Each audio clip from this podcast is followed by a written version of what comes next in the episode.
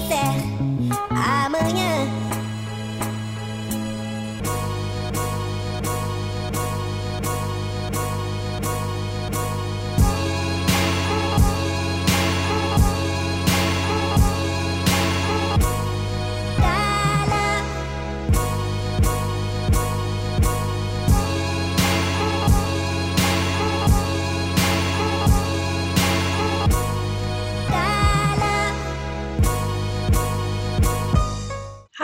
Mia Horne, and I'm the assistant sports editor at the Daily Californian.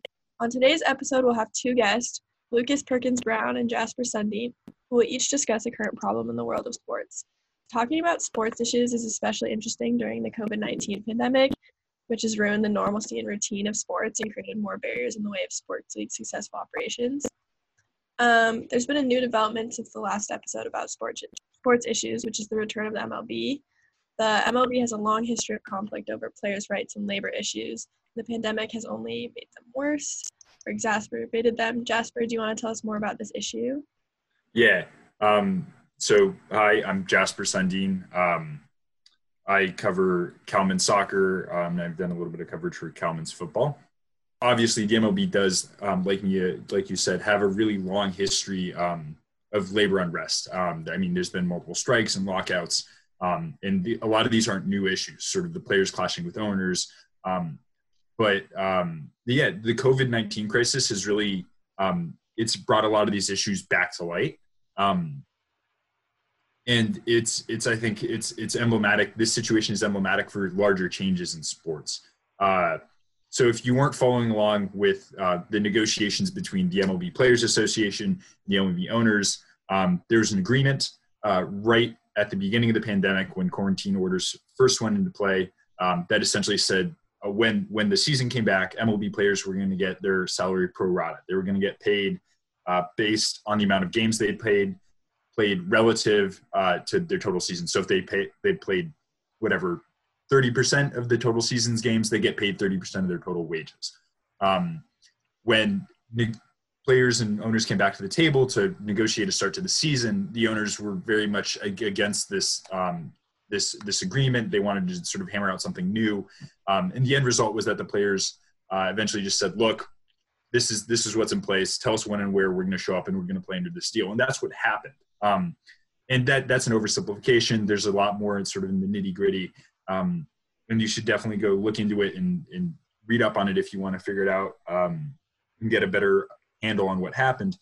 But I think it's it's emblematic in, in the COVID crisis has given a lot of players an opportunity to really stand up and um, with sort of their their health um, and their personal safety on the line, uh, sort of claim rights uh, and claim power that they perhaps didn't have before. Um, and I think if, if you sort of think back to the MLB players' strikes in the 90s, um, that wasn't something I was alive for, but I feel like the discussion was different. This time, the players were seen as more victims. They had a lot more leeway to negotiate in the public sphere. Um, and a lot of the strategies that the owners had used then were ineffective now. Um, and you had a lot of players speaking up and saying, like, look, I, I'm going to go out and play baseball, and I'm going to risk my personal safety to play baseball. I need to be compensated. Um, and the players in the end were. Uh, they, they, they sort of won this battle. And um, like saying you're winning or losing a labor agreement is, again, an oversimplification. But with, with both the, the COVID pandemic and then I think as it's developed the, the Black Lives Matter movement, um, you're seeing across sports players have a greater ability to step up and take a lot of power and make their voices heard and win those battles in ways that they haven't before. Um, and I think it's it's going to be really interesting to sort of watch how all this percolates. Uh, I think in the NFL, I know in the last episode, uh, Shaylin and Luke talked a lot about Colin Kaepernick um, and how he was blackballed. And I think the sort of the latest wave of protests have just made it abundantly clear that the NFL was wrong, uh, and that Kaepernick did have a right to speak up. Um, he always had that right, and that they were wrong to sort of ice him out. Uh, and the, the result of that has been more players have been able to step up and make their voices heard and use their platform um, to to advocate for certain issues. And again, it's it's around the. I think that the sort of core of this is players have an increased ability to speak up um, to win labor disputes, to to create social change. Uh, and I think a lot of that has to do with the fact that the, the COVID 19 crisis and the Black Lives Matter movement have made it untenable for uh, owners to continue to, for lack of a better word, um, abuse player rights. Yeah, something you mentioned um, about the MLB, and I think it relates to other sports leagues as well as kind of the public's perception of when uh, players speak up and speak out. I mean, like you said, we talked on last week's episode how Colin Kaepernick was essentially blackballed for speaking up. But in a time like this, the growing momentum of the Black Lives Matter movement, um, it probably would have gone differently if he had chosen to speak out now. Um, what was inter- what I think is interesting too is how, um, like you mentioned, the players in the MLB seem much more like are perceived more as victims this time. Um, and then you also mentioned historical player strikes. I think back then I was listening to something that mentioned that the public perceived the players uh, less like victims and they were more like upset with them for choosing not to play and felt like it was their fault that baseball was on hold. So I, I just think it's interesting to think about how the public's perception of the players and whether they're in the right or the wrong kind of affects, I don't know, just the sport in general. Absolutely. Um, I think that's a great point. And I think the, the core of this issue is that uh, for, for a long time, owners have had power. Um, owners have been able to dictate terms to players, uh, and that's something that's changed um, across various sports. I think the NBA um, is easily considered the most socially progressive of the major American sports leagues. Um, and I think a big part of that is because owners don't have that same level of power. They can't dictate terms to players. Um, I mean, you think about sort of LeBron James' decision. Um, I mean, every move he's made has been a move he has made. No one has been able to dictate to LeBron like, hey, you're staying in Miami. Hey, you're staying in Cleveland. You can't go to Los Angeles. At no point has someone been able to tell LeBron what he can or cannot do. Um, and that's that's emblematic of the fact that he has power. Um, but the reason for that is, I mean, sports is sort of at, at, its core divided between three, I think, very different groups. There's sort of owners and management, there's players, and there's fans. Um, and for a long time in a lot of sports, it was the owners who had all the power. The owners would dictate where teams moved. The owners would dictate who's on teams, um, who's not on teams. You see that with Colin, the Colin Kaepernick situation. Um, I mean, you see that with the plethora of American sports teams changing cities. Um, but increasingly, I think players are starting to realize that they actually do have a lot of power in these situations um, because they're the ones playing the sport. I mean, without them, it's nothing. Um, and that's something NBA players, I think, have known for a long time that without these superstars, you have nowhere near the same sport. And so they're the ones who dictate terms.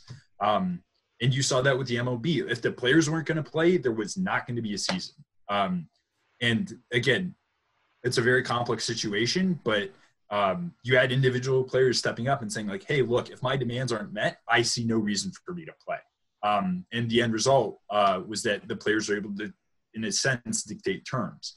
Um, and I think it will also be interesting because the the one group that really makes all this financially possible are fans. Um, I mean, without without your support, your team's nothing.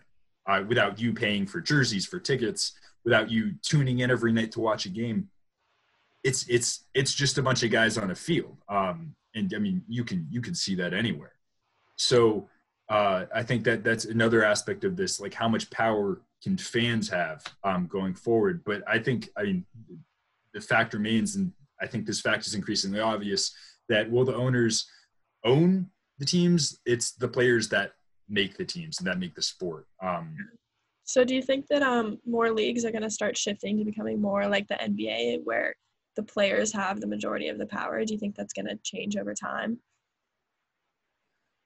Um, I mean, I I'd personally love to see that happen. Um, and I mean, there, I think there are probably things that make the NBA a unique exception. I mean, it's a much smaller sport just in terms of the player pool. Um, I mean, there are only five players in an NBA starting lineup, um, and there are less players on the bench. Uh, I mean, if you think about the size of an NBA squad as opposed to a size of an NFL squad, I mean, there's just there's there's there's a lot more uh, variability and there's a lot more ability to substitute good players. I mean, there's just a larger player pool in the MLB and in the NFL. Um, so I, I, I don't know if it can be that. It, it you, you'll see the same kind of sort of drastic change, but I, I would love to see it. Um, and I think that the opportunity is there. Luke, do you have any questions?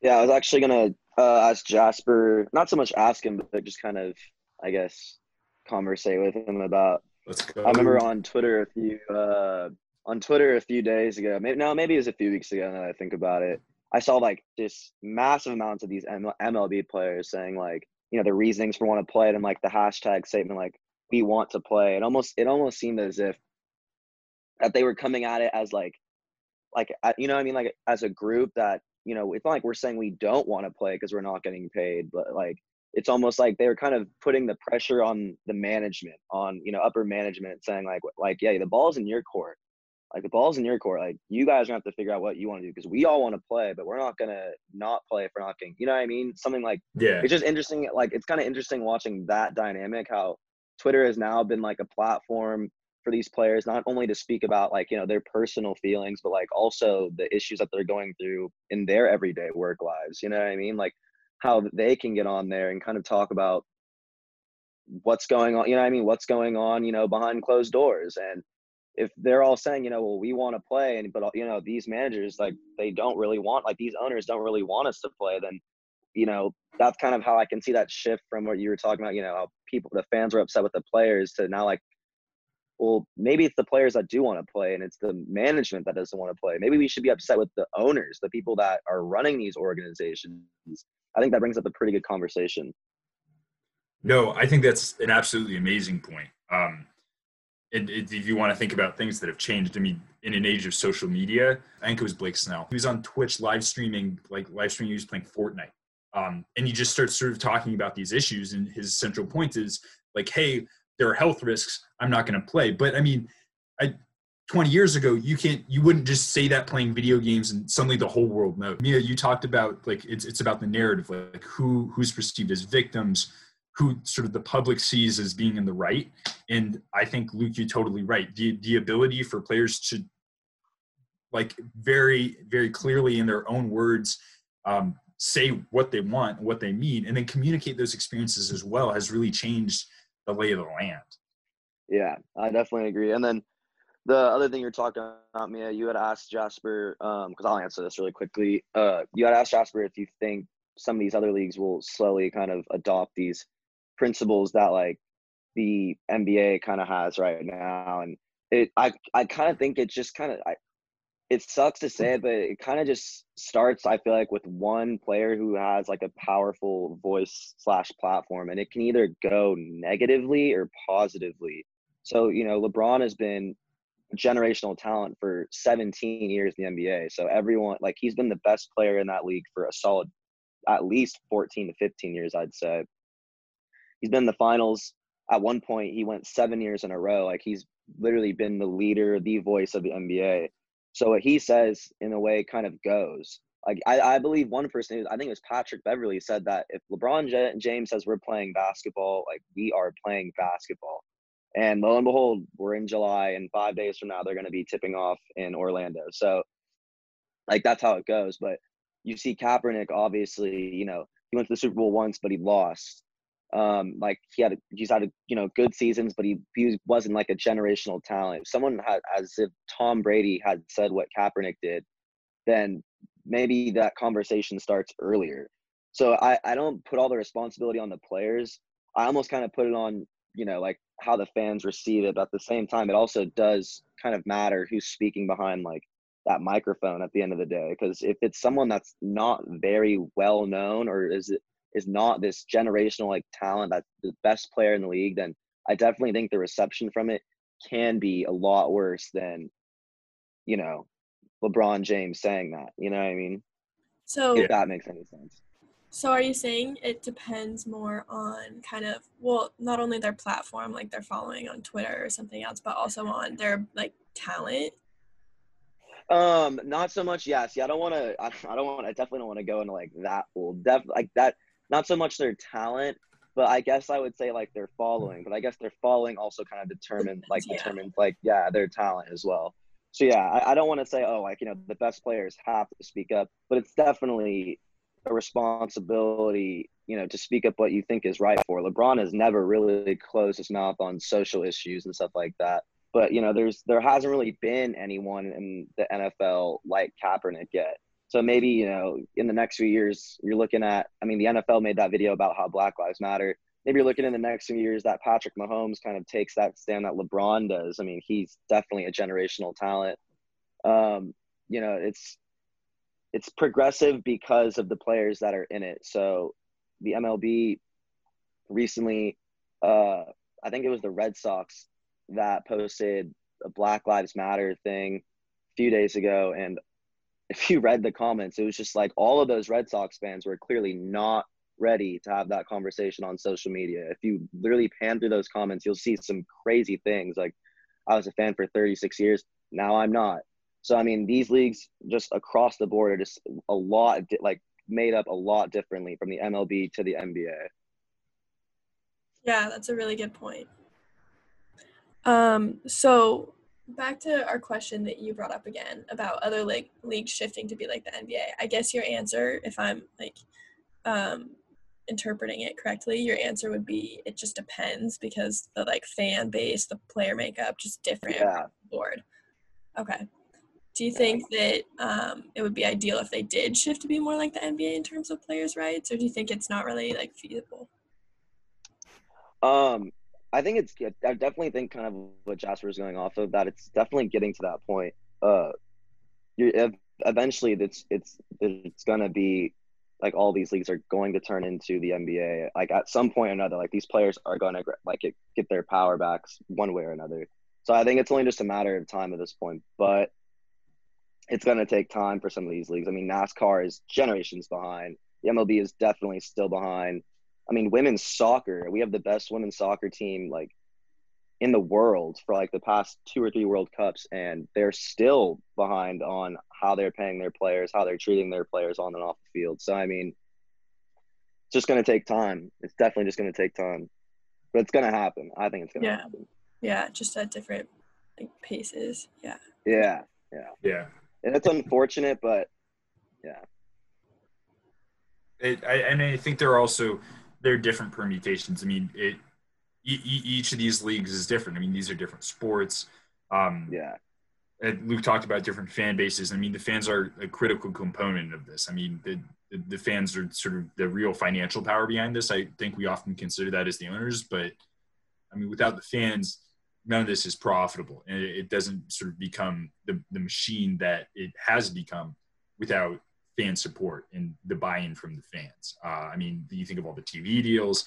That's due to sort of the, the fans, and so I think it does fall um, upon people as well to to sort of dictate with their attention. I mean, if the NFL had blackballed Colin Kaepernick and then people had stopped watching football, I I mean, how long do you think it would have taken for someone to give him a contract? Um, so I think there there's a certain impetus on fans, but it's it's also uh, yeah, like you you also have different types of contracts between all these sports. I mean, in terms of answering that question, like how how will other leagues end up like the NBA if we consider the NBA ideal?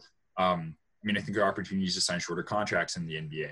Uh, like Patrick Mahomes just signed a mammoth deal with the Chiefs. Um, Yeah. I mean, he's committed for the rest of his career, but that means he, he, he doesn't have the same ability to suddenly like opt out. LeBron signs three year deals, and it means at the end of his three year deal, he, so- he he still has that control. I mean, he he can tell the team what to do because he, he tells them to march, they have to march because they want to keep him.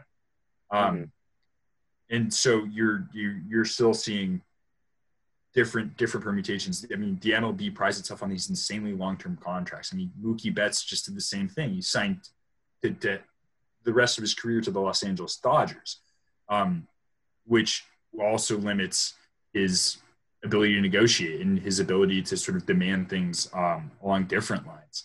Um, and, and that's I did that's something that has it's sort of its pros and its cons. Mookie Betts has less personal power, but then if if players that that's something players have already, always targeted in terms of labor negotiations to get those longer contracts. I'm kind of going off base here, um, but there there's so many different things that Yeah.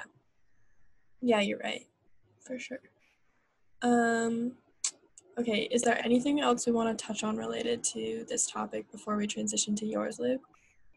Any other thoughts? Um, briefly, I did a CBA thing, a CBA piece for uh, Daily Cal. It covered the NFL CBA, and um, kind of what Jasper was talking about, how like the power can kind of shift, you know, here or there. The players had gotten their way at the same time, giving up more rights. I think one of them was that they had to play an extra preseason game and maybe two extra preseason games now that I think about it.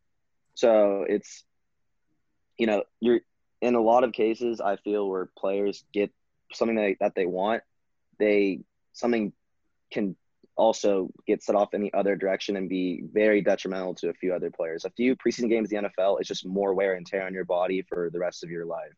So although, you know, you're now allowed to uh, test positive for weed in various amounts, you also have to play two more games on top of your season, even starting. So now, not only are you know networks making even more money off of their off your risk of getting injured, you've only gotten a step closer to where you want to be. You know what I mean? So it's it's a definitely a give and take situation.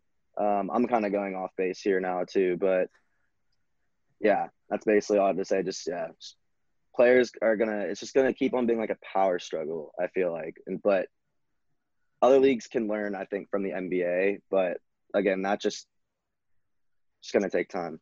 Yeah, yeah, yeah, for sure. Okay, do you want to talk um a little bit about the WNBA then? Yeah. So uh, my name is Lucas Perkins Brown. I cover Cal women's lacrosse.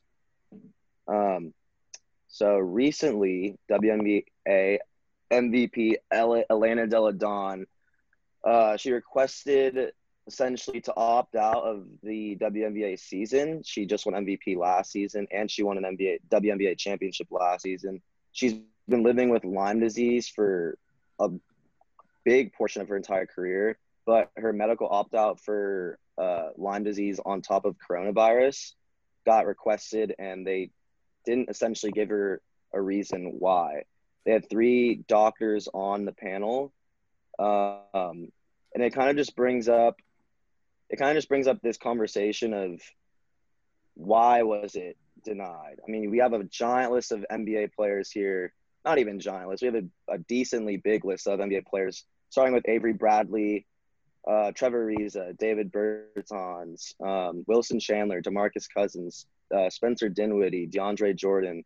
At one point, it was Victor Oladipo too, but I believe he's going to play in the restart now. But all these players request these opt-outs and they get it in the NBA. But in the WNBA, they the MVP who just won a championship in 2019 doesn't get one. So there's a conversation to be had about why essentially why was she not getting? I mean, she has Lyme disease. She clearly and you know her immune system is clearly at risk for coronavirus.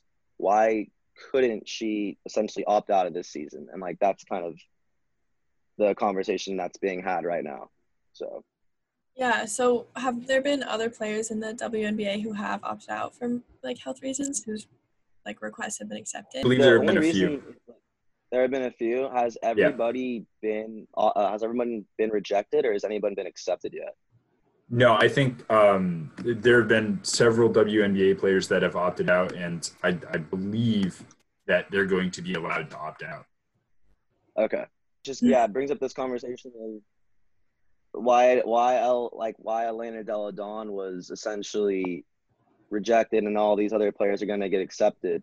It kind of makes me wonder if it has to do with, you know, ratings or, you know, television views and stuff like that. Will will her team essentially get less ratings and, you know, less viewership if she's not playing? Possibly because the best player on the team isn't going to show up, obviously. But at the same time, it's like this is someone's person. This is someone's personal health at risk right, right now. You know what I mean? Like they're living with chronic Lyme disease. This is someone's family personal health that's at risk right now.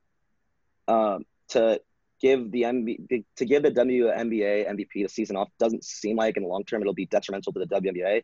But I'm wondering if it has to do more with financial reasons as opposed to social reasons. Yeah, yeah, that's really interesting. Especially because she is like a star player on the WNBA and like you mentioned about the ratings. Um Yeah. if the WNBA does have like obviously their ratings aren't as high as the NBA, so they kind of need to draw in that viewership and maybe by kind of essentially forcing her to play, they like that's more for profit.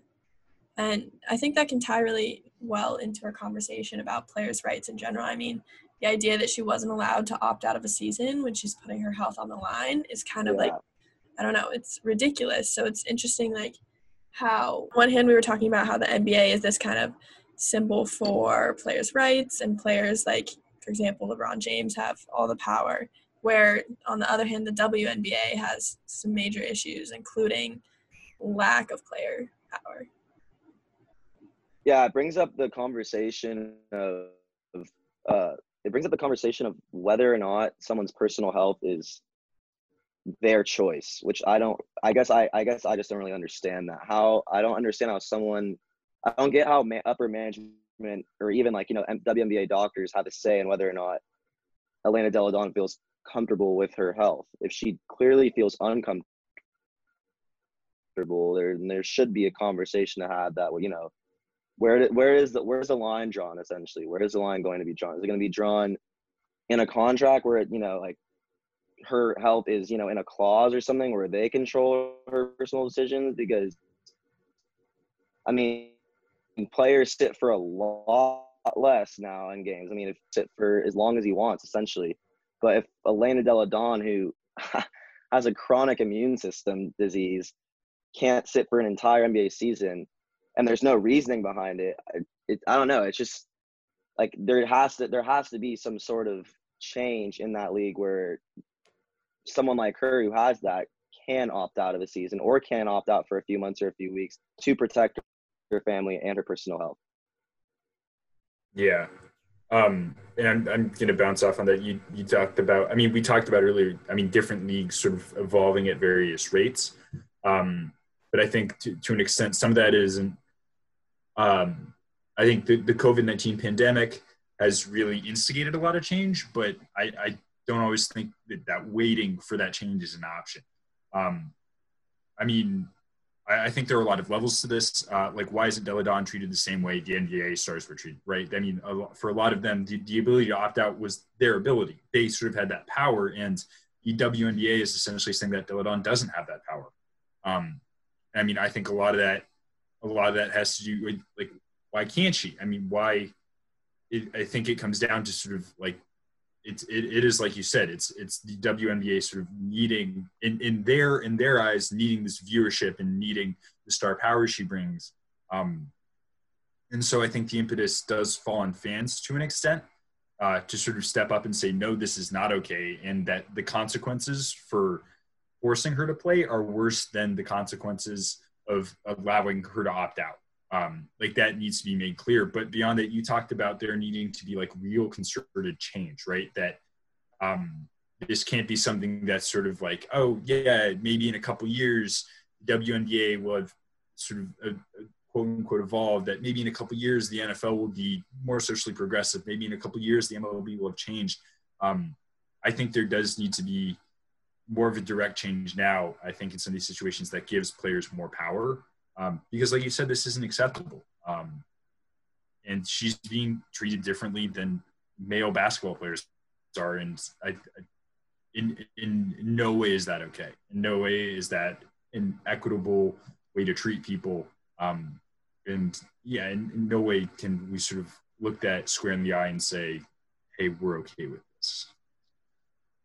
Yeah, and it's it's also like I'm not sure if you've been seeing recently on social media, but a ton of NBA players have almost seemingly come to like the WNBA's voice because you know they're NBA players. Their platform is bigger on a you know much larger scale in terms of pay, at least.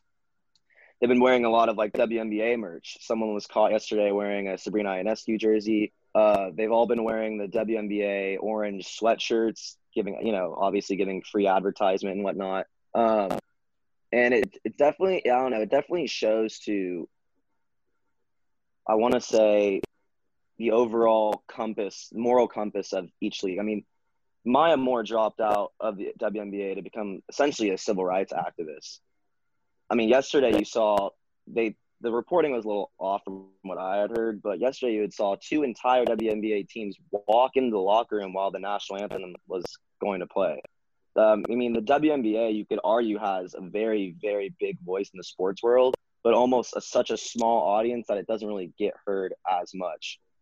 So, I don't know. I guess I would just say props to the NBA for trying to give them a bigger platform because, I mean, right now Elena Delle Donne, like you were talking about, uh, she currently takes 64 pills a day. Like, it's almost like like you were saying, like there's levels to this. There's levels to this, and but it also goes like there's levels to the WNBA and there's levels to the NBA as well. So Yeah, and I mean, you, you talk about sort of the, the need to the WNBA has shown itself. I mean, players have stepped up in big ways.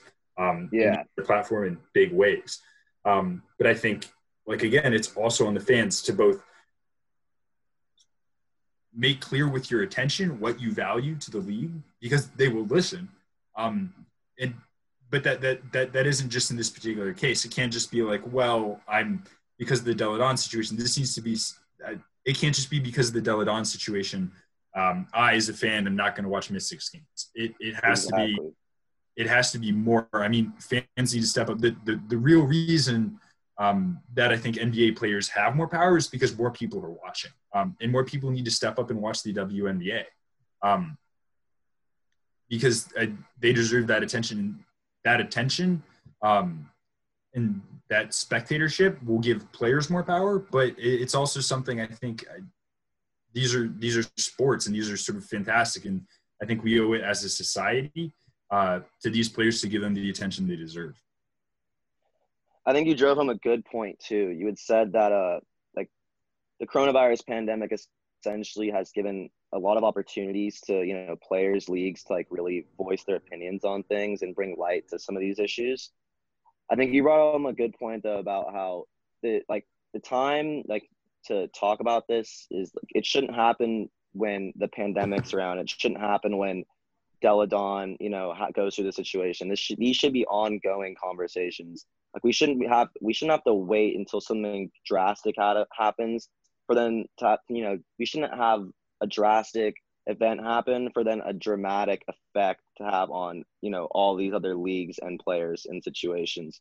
These should be ongoing conversations that we're having all of the time, and it shouldn't be swept under the rug because you know we're back to normal life. It should definitely be a situation where it's just talked about all of the time, like in normal life. These should be normal life, normal job like conversations that we have with these players and you know fans and coaches.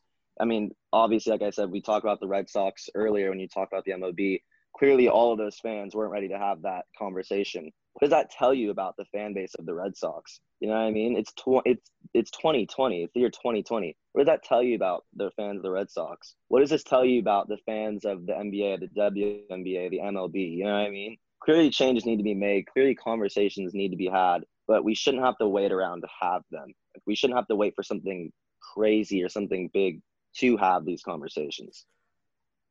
Yeah, and I mean, the fa- if the fans have a lot of power, which they obviously do, then again, like we were saying, it's so dependent on the fan base for the direction that the league changes. Which I guess, if we think about the Red Sox example that you were talking about with the comments, that's probably not a good thing in some ways, but also is a really good thing in other ways, in that fans can have a lot more of a say in terms of demanding like action now. And I agree with you, Jasper. I think that it has to happen sooner rather than later. I mean, we've been talking like I kept asking, when do you think this is gonna like our league's gonna shift? But I think it's more important that we start having conversations along the lines of like, why haven't they been changing? You know, like what are we waiting for? Why why wait several years for people to demand action instead of now?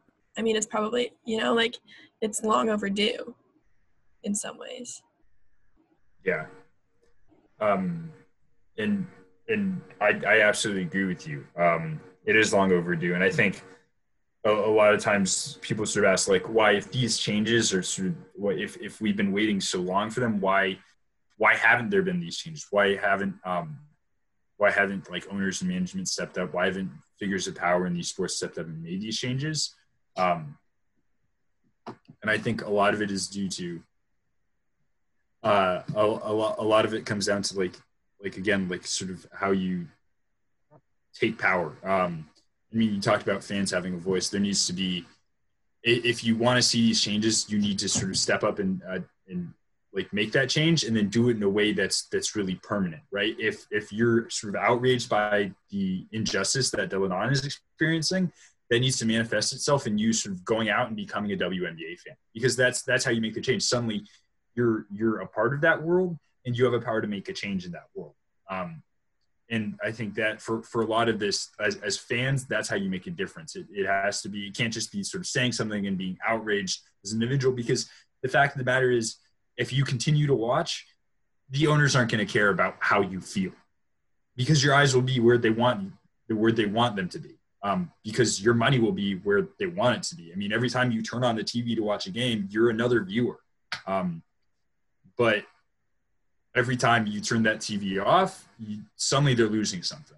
Um, and so I think I, I, I, there's a lot of opportunities for players to step up and get more power, and I think that's very immediate. But for fans as well, you need if if you see these injustices and if you care about them, you need to step up and again with your attention, either giving it um, to things like the WNBA, to watching those games, to sort of giving that that platform a, a greater base and uh, a greater audience, um, and then also not watching things like um, like I mean, if if you're outraged by the Kaepernick incident, then maybe you have to consider stopping. Uh, you have to maybe not watch NFL games, and like they're they're sort of like you can direct with your attention what you value and don't value. Yeah, I completely agree.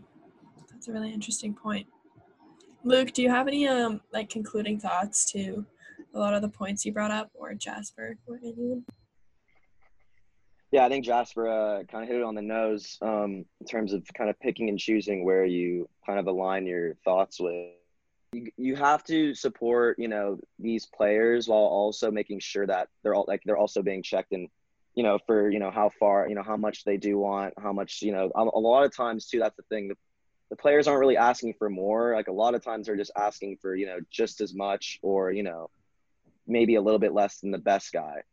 I mean, my biggest problem with sports currently is the big kind of like gender pay gap that there is between and I get it, you know, people you know, there's statistics like okay, like, you know, the women's soccer team doesn't get as many viewers, but like they have more trophies, like they have clearly more awards. Like these are the best soccer players on the planet. And you know, same thing with the WNBA. Like the highest player salary ranges in the 100,000 range, when the cheapest player salary for the NBA is like in the 800,000 range.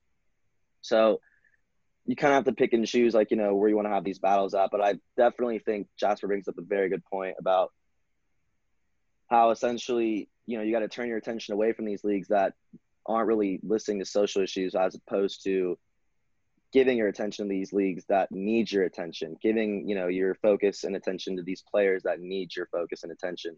So i think that would be my concluding thought on everything. Yeah, yeah, I completely agree.